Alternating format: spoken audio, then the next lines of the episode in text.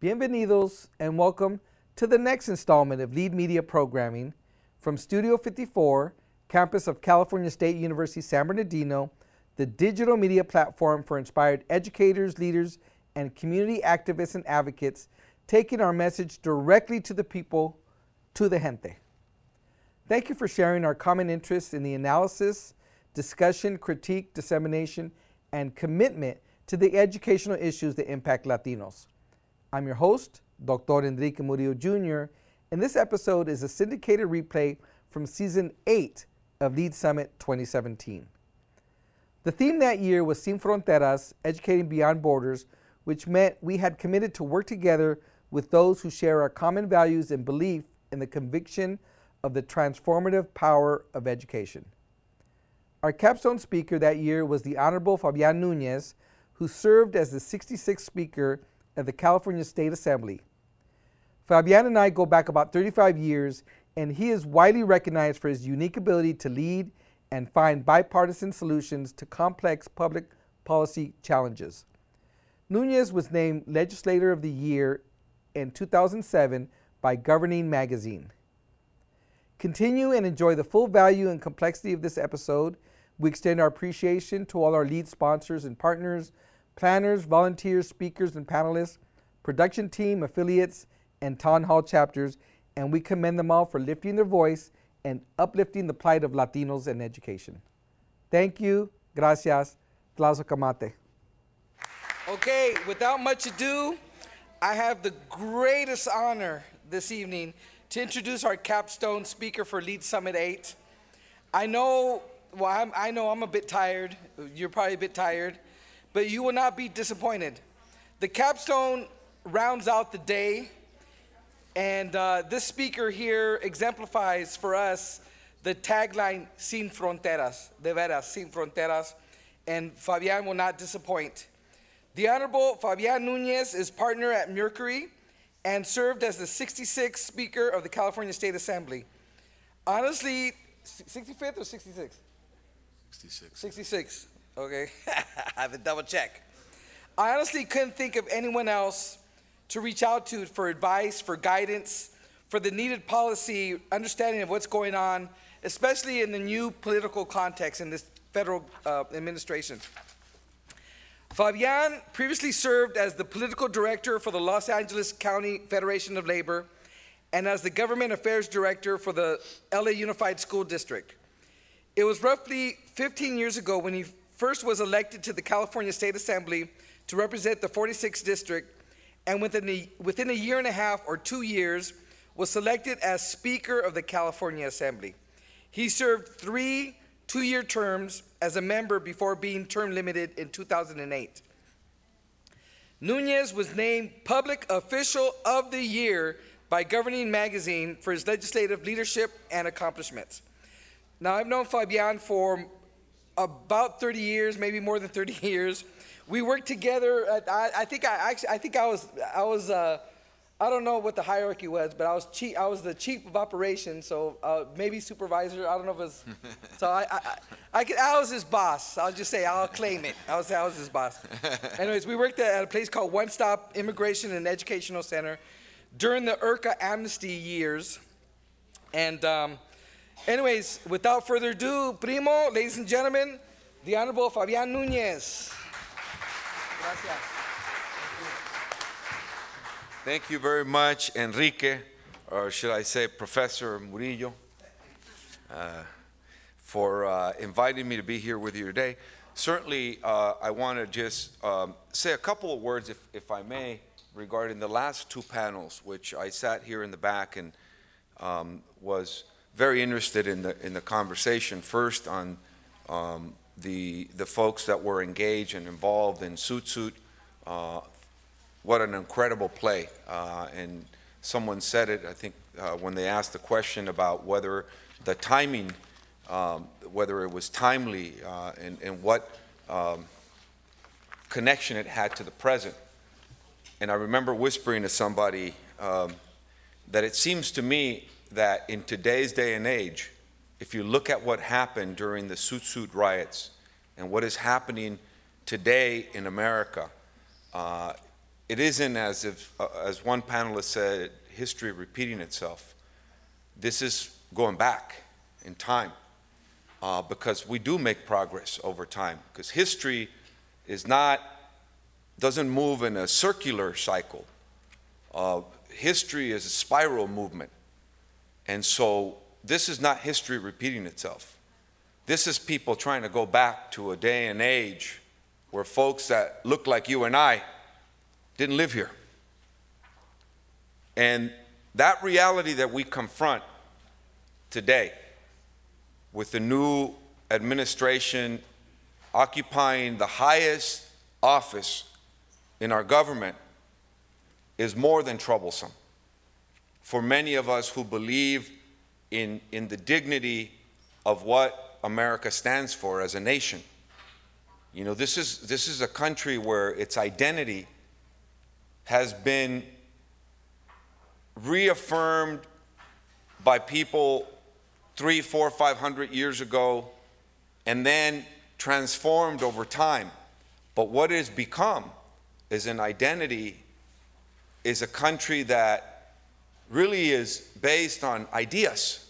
The idea that we can all come here, that we can all prosper, a place that welcomes immigrants, a place where you can go and chase your dream, where anybody from any corner of the earth can come here and realize a dream that they potentially could not realize in the country of their birth, and start a new life, and have generation after generation of family members stay in this country. That's what America is about. And so Sutsut, in my view, really is about the hope and promise of what this country really means, its real identity. And we are part of that identity, a very rich part of it. The last panel that just uh, spoke, obviously, you know, the, the assemblywoman and, and the senator, uh, we should be so proud of them. And I, I didn't get all the questions, but I do, did notice one of the young persons getting a little feisty. I noticed Armando Navarro, Doctor Navarro, sitting here. And, you know, he, and we say young people are feisty. Armando says, it doesn't speak to youth. Being rebellious is a beautiful thing. Having young people stand up and challenge those in power is good. It's the way it should be. I remember when I was Speaker of the Assembly, I had a number of students come to my office, and they were U C L A students. And they came to my office and they said, you know, we're really upset because we don't think you're doing anything to, to help us. And they said, you know, we're, we're trying to see what the state of California is going to do to make sure that we get help with our college tuition. And they made a number of, of, of points. And they said, you know, we need to have, you know, we demand, and they gave me a list of demands. And I said, okay, this is really nice to have a list of demands. I said, but when you have a demand, there's a consequence when somebody doesn't meet the demand. I said, so let me see what the demands are. So I saw the list. They wrote it there, you know, a group of them, they huddled. And I looked at the demands. And one of the demands was that, that they needed to see Governor Schwarzenegger. So I, I read through the other ones, but I noticed my assistant came and said, listen, the governor's waiting for you. We're in the middle of the budget negotiations. So I said, okay, I'll be, I'll be a little bit late. I may have a visitor or two with me. So I said, okay, listen. I said, listen, I, I like your demands, I like your demands, and I want to meet all of you, all of them. I don't know what the consequences are if I don't meet them, but as organizers, you should always have a consequence. You know, I was an organizer. And if somebody didn't respond to what I wanted to do and I was protesting, I'm going to bring, and I, I had ten people, I'm going to come back with twenty people. And then if they don't respond with twenty, I'm going to come back with one hundred people. And then if that doesn't happen, then we're going to try something else. But I said, as organizers, always think about these, these things. And so I said, okay, come on. And they were pretty feisty. I said, I want to take one of you down to a meeting to come meet the governor. So another one raised their hand and said, listen, uh, that's not your choice, that's our choice. We decide how many people get to go with you to the meeting with the governor. And I was like, orale pues, you know? Not only are you going to de demand, oh, by the way, they never had an appointment. They just showed up in my office. So I had meetings backed up, but it was fine. So I said, okay. They said, well, we, you know, we, we will do this only if two of us go to the meeting. Okay, two of you come to the meeting.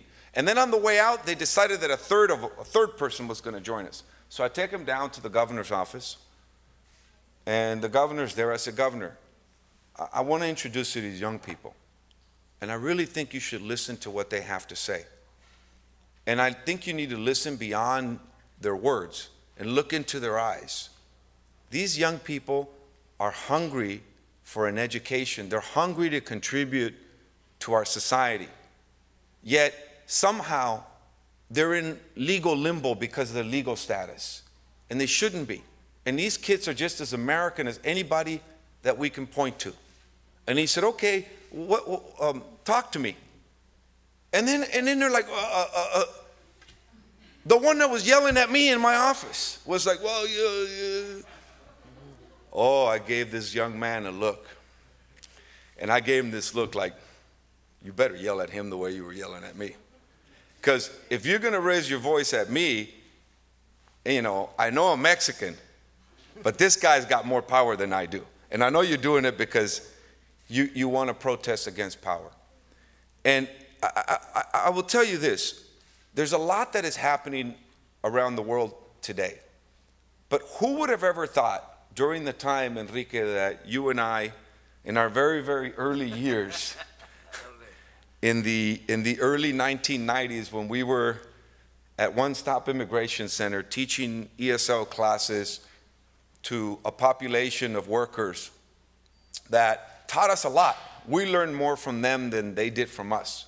As we were teaching them how to learn the basic skills of English grammar, through their struggle, we could see the fight that they were enduring. You could see in their faces, you know, you could see the struggle in their eyes. You could see the pain. You could see the sacrifice in, in the way they carried themselves. And we learned a lot about ourselves through that process, and the sacrifice that our own parents made in, in, in, in order to give us a better life. But it was very humbling, that experience back then. And I remember a couple years before that, you know, at U C San Diego, I wrote in the student newspaper called La Voz Fronteriza. Before that, it used to be called Sin Fronteras. And when I ran for office, I never thought this stuff would come back to haunt me. You know, I had eight arrests for civil disobedience. Um, most of them, and I say most because one of them was something different, and I was very young, but most of those arrests had to do with protesting. One, I was protesting in favor of the hotel restaurant workers. Another one was protesting for the Service Employees International Union when the L A P D came down with batons and started beating us. And we had just opened that one-stop office in Pomona. And I had just met Doctor Armando Navarro. Maybe I was so inspired by a speech he had just given. I don't know. But I do remember leading a group of about fifty workers, and the police came at us with the batons. And I thought that it was a bit surreal. I said, they're not going to hit us. So I walk in the middle of them. I said, you can't do this. You got to. And I started putting my finger in my hand like this, and I had a picket sign. Well, the guy started swinging his baton. So I naturally did what one does best, which is run and hide under a car. They pulled me out of the car, you know, beat me a little bit, put me in jail. They released us, hit us with misdemeanors. And then ten years later, we won a lawsuit against the L A P D. And it was about, yeah, it was about twenty of us that got beaten. By the time we have meetings with the lawyer every so often, I remember the first meeting was like ten of us. The last meeting I went to was like two thousand people in the room. I was like, how have you got hit by the L A P D? Okay. um, but but the, the, the issue of Sin Fronteras, the concept, which is interesting, is that here we are in the world that we are today. And you look at the ideology that is behind the man who is occupying the office of the president, which, you know, his political strategist laid out very clearly. It's an ideology of economic nationalism. What does that mean? Economic nationalism. Really what it means is having an economy in this country that ultimately walls itself off from the world for a number of reasons. And you hear the conversation regarding the corporatist capitalists, right? And you think, wow, you know, I studied Marxism when I was in college. And I think, well, some of this may sound like, you know, we're, we're against capitalism, right? I mean, I don't like to see the gap between the rich and the poor continue to widen the way it's widened. And look at what's happening with globalization. You know, global markets that where people seek for, look for places to produce their goods at the cheapest possible rate so that they can turn around and sell it to the highest bidder, right? And so you think, okay, well, some of that may make sense. But if you look a little closer, what this is really about is against something that is that globalization is doing, not as a direct cause of trade or how the capitalist markets are organized. But more importantly, it is almost a side effect of globalization. And that is that globalization is forcing integration. Now, we can disagree with the e- economic side of it, but there's something fundamental that is going on.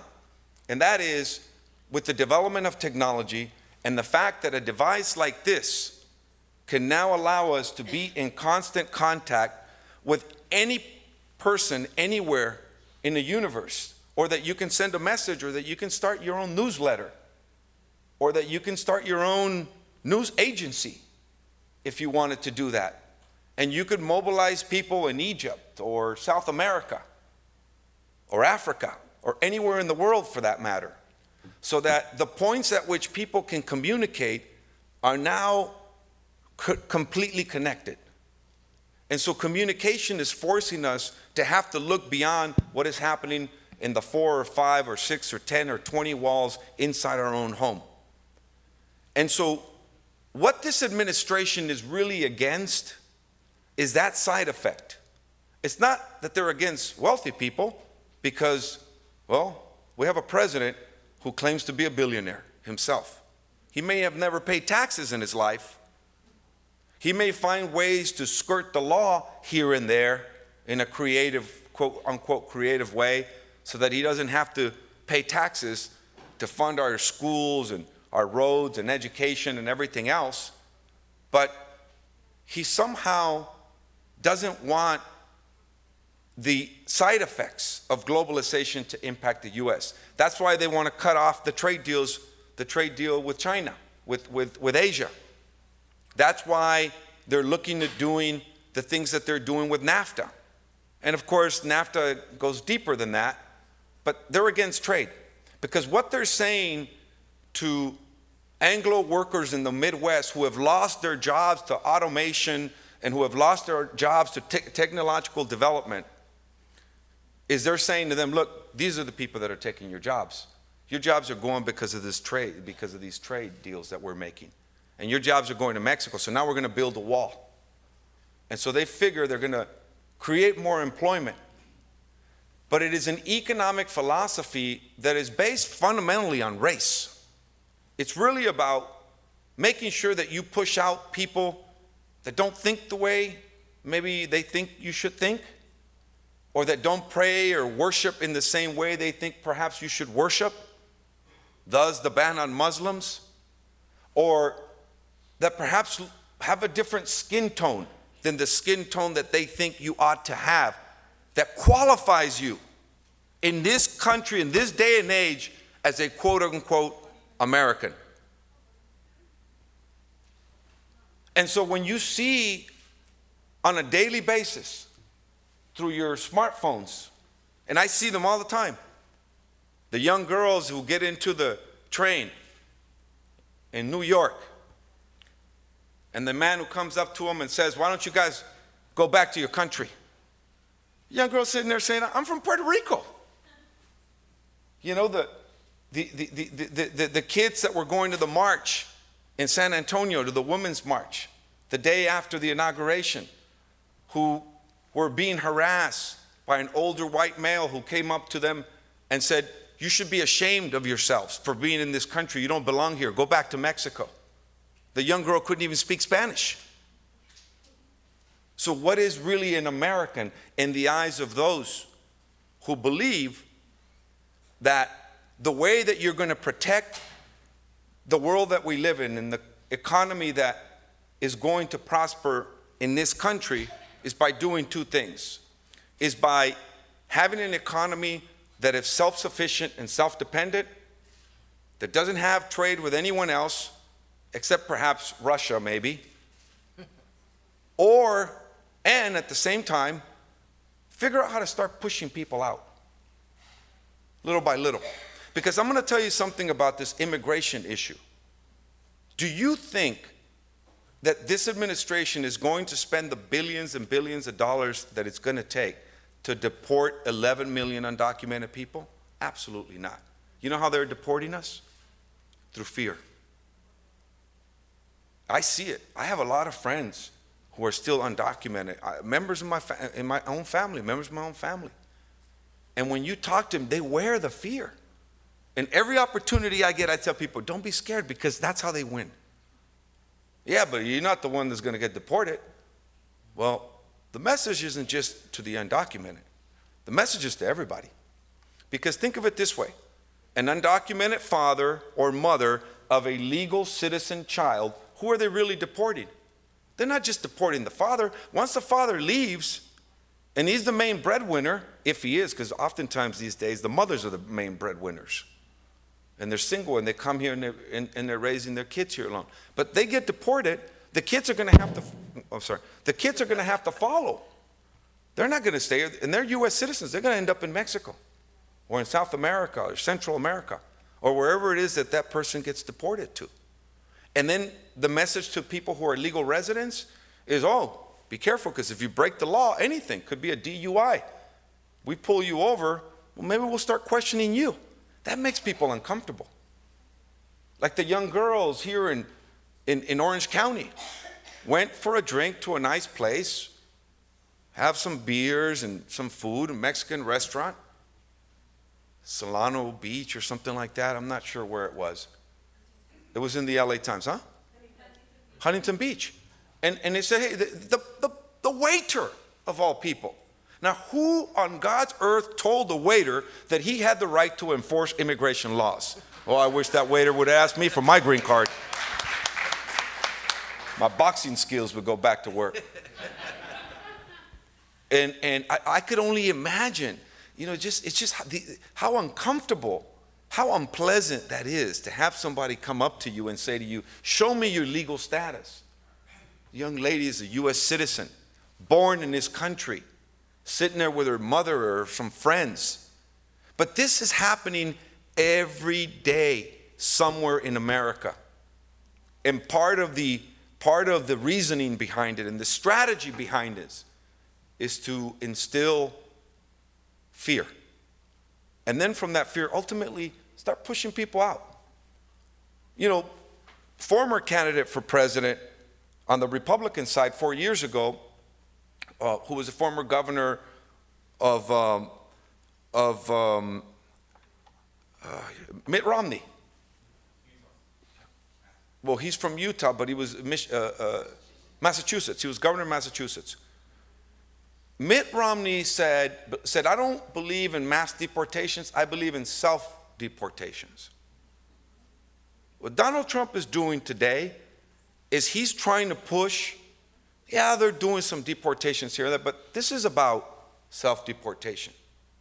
And also in the media, you know, the media dramatizes things because that's how people, you know, watch the news today at six o'clock, how, see how this person just got deported. Well, if you're undocumented and you're watching it and then they're talking about it, it's scary. But we're not saying, hey, calm down. We need to be calm about this. We need to be smart about this. We need to help one another, because there's another side to this. I'll tell you what it is in California. The other side to this in California is that I saw a poll recently that shows the highest level of sensitivity by white folks towards Latinos than we have ever seen before in this state. And the same is true in states like New York, Florida, Nevada, and even states like Arizona, where we saw a lot of anti-immigrant hatred come out of Arizona over the last several years. And so a lot of things are happening, but there is a shift that we're beginning to see. And this shift is a shift that ultimately is a call, not a call to arms, because it's not a revolution, but it's a call to action. People need to get involved. And the involvement isn't simply the tweets and, you know, sign up for this online or read this or watch this video. It really has to go beyond that, because if you look at the power and where it is, and I listened to some of the actors earlier talk about, well, how do we change Hollywood? And I said, well, it's about economic power, because those that have the money get to decide who's in the movies. Simple as that. But there's another form of power beyond economic. There's political power. And political power is much more achievable when people work together than economic power. Because economic power is hard to come by if you don't have the cash in your pocket. But we do know, and yeah, collectively we have it in our pocket as consumers, but that's a different conversation. But achieving real power is achieving political power. And political power is not that difficult to achieve.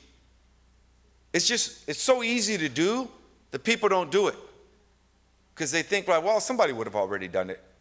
Well, people have done it, but not at the scale, at the level that we need to do it, which is, it's going to sound really boring, but it's making sure that we register to vote. It's making sure that we vote in every single election. We just had an election in L A County, and you know what, what turned out? twenty percent. twenty percent turnout. The second lowest voter turnout election in the last seventy-two years in Los Angeles County. twenty percent. The Latino portion of that vote, even lower. So when we talk about, yeah, we got power, we got, mm, we really got to do some work. Because it's not enough to just say, hey, listen, come to this rally or sign, a, sign this petition. But it's about organizing. It's getting people to vote. It's coming together. It's expressing our collective will through the exercise of the most democratic form of participation that exists in this country. Because a billionaire in California can vote. They got one vote. And we got one vote. And so that's where you can go toe-to-toe with the people that have the capacity, the economic wherewithal, to do things that we potentially could not do otherwise. And as you look at the world today, and as you look at what's happening, you see more Latinos in office, yet you continue to see the gap between the rich and the poor, the concentration of wealth in fewer and fewer hands. So the only solution is not electing people to office. You know, every once in a while we have a great leader that's willing to take risks and that does the things that they need to do, as we have here in the legislature. And I would say not just the two that were here. You know, the speaker and the pro tem in California and the governor. They're standing strong in defense of, of, of immigrants. But it's not enough to rely on somebody else to do it. We still have to get involved, and we still have to exercise that collective will. Because when we do that, that's when people in Congress pay attention. Short of that, we get involved, we jump up and down, and we make a lot of noise. But that is where the source of the power really is, is at the ballot box. You know, Donald Trump would have lost the election had two hundred organizers in Florida who decided to stay home, thought that the election was over, had gone out and did the canvassing that they were supposed to do in their local precincts, not too far from Miami. Really? They just decided that day, oh, it's over. They didn't go work. Something just as simple as that. two hundred people say, hey, listen, let's work to the end. Let's work till victory is in our hands. And obviously, I'm not, I'm a Democrat. I'm not a proponent or an opponent of any given political party, but I certainly am a progressive. And in my view, at the end of the day, when it's all said and done, it comes down to one thing, and that is, do we exercise our collective will through that which is the most important common denominator that we have in the American democratic form of government, and that's our right to vote. And it doesn't sound exciting, but we got to exercise it, because if we don't, the result is what we have in the White House today. And let me stop by making one prediction before, before, before I leave, and that is that with all, this, with all of this that is going on with respect to the election, tampering with the Russians um, and the campaign emails, not just for former Secretary of State Hillary Clinton, but the Democratic Party. And if you look at all of that, ultimately it's all going to come, it's all going to be out in the, in the public eye for people to see. And people will get the facts. A lot of those facts are starting to percolate already. And it's pretty clear that there was collusion between the Trump campaign and the Russians uh, to disinform the public about many things and to do things which were illegal. But there will be a percentage of the population in this country, when presented with one hundred percent of the evidence, that will still not believe it, that will still say, oh, that's just the press pushing on our guy, Donald Trump, because he's for us. You know, that's the subtext, because he's for us. That's not me talking, that's his people. And if you look at his polls, his approval ratings, his approval ratings are what? thirty-eight, thirty-nine percent? thirty-seven percent? Though that thirty-seven percent has been with him since day one, when David Duke and everybody else jumped on board and said, we support your campaign. And that thirty-seven percent is never going to change, because they finally have somebody in the White House who's openly supportive of them. They use different language now, of course, not the same language, but it's the same thing. It's the same old, same old. And so my prediction is it's going to come out. He'll still have the support of those people, but at some point in time, after the Republicans lose some midterm elections in a year and a half from now, they will start proceedings to start looking into impeachment. And the Republicans will not be able to sit there and allow this to continue to happen, because it is the disintegration of the American political system happening right before our eyes. At some point, they're going to have to put their foot down and say, okay, enough is enough. Let's move forward. Thank you very much. Have a good night, and I wish you well.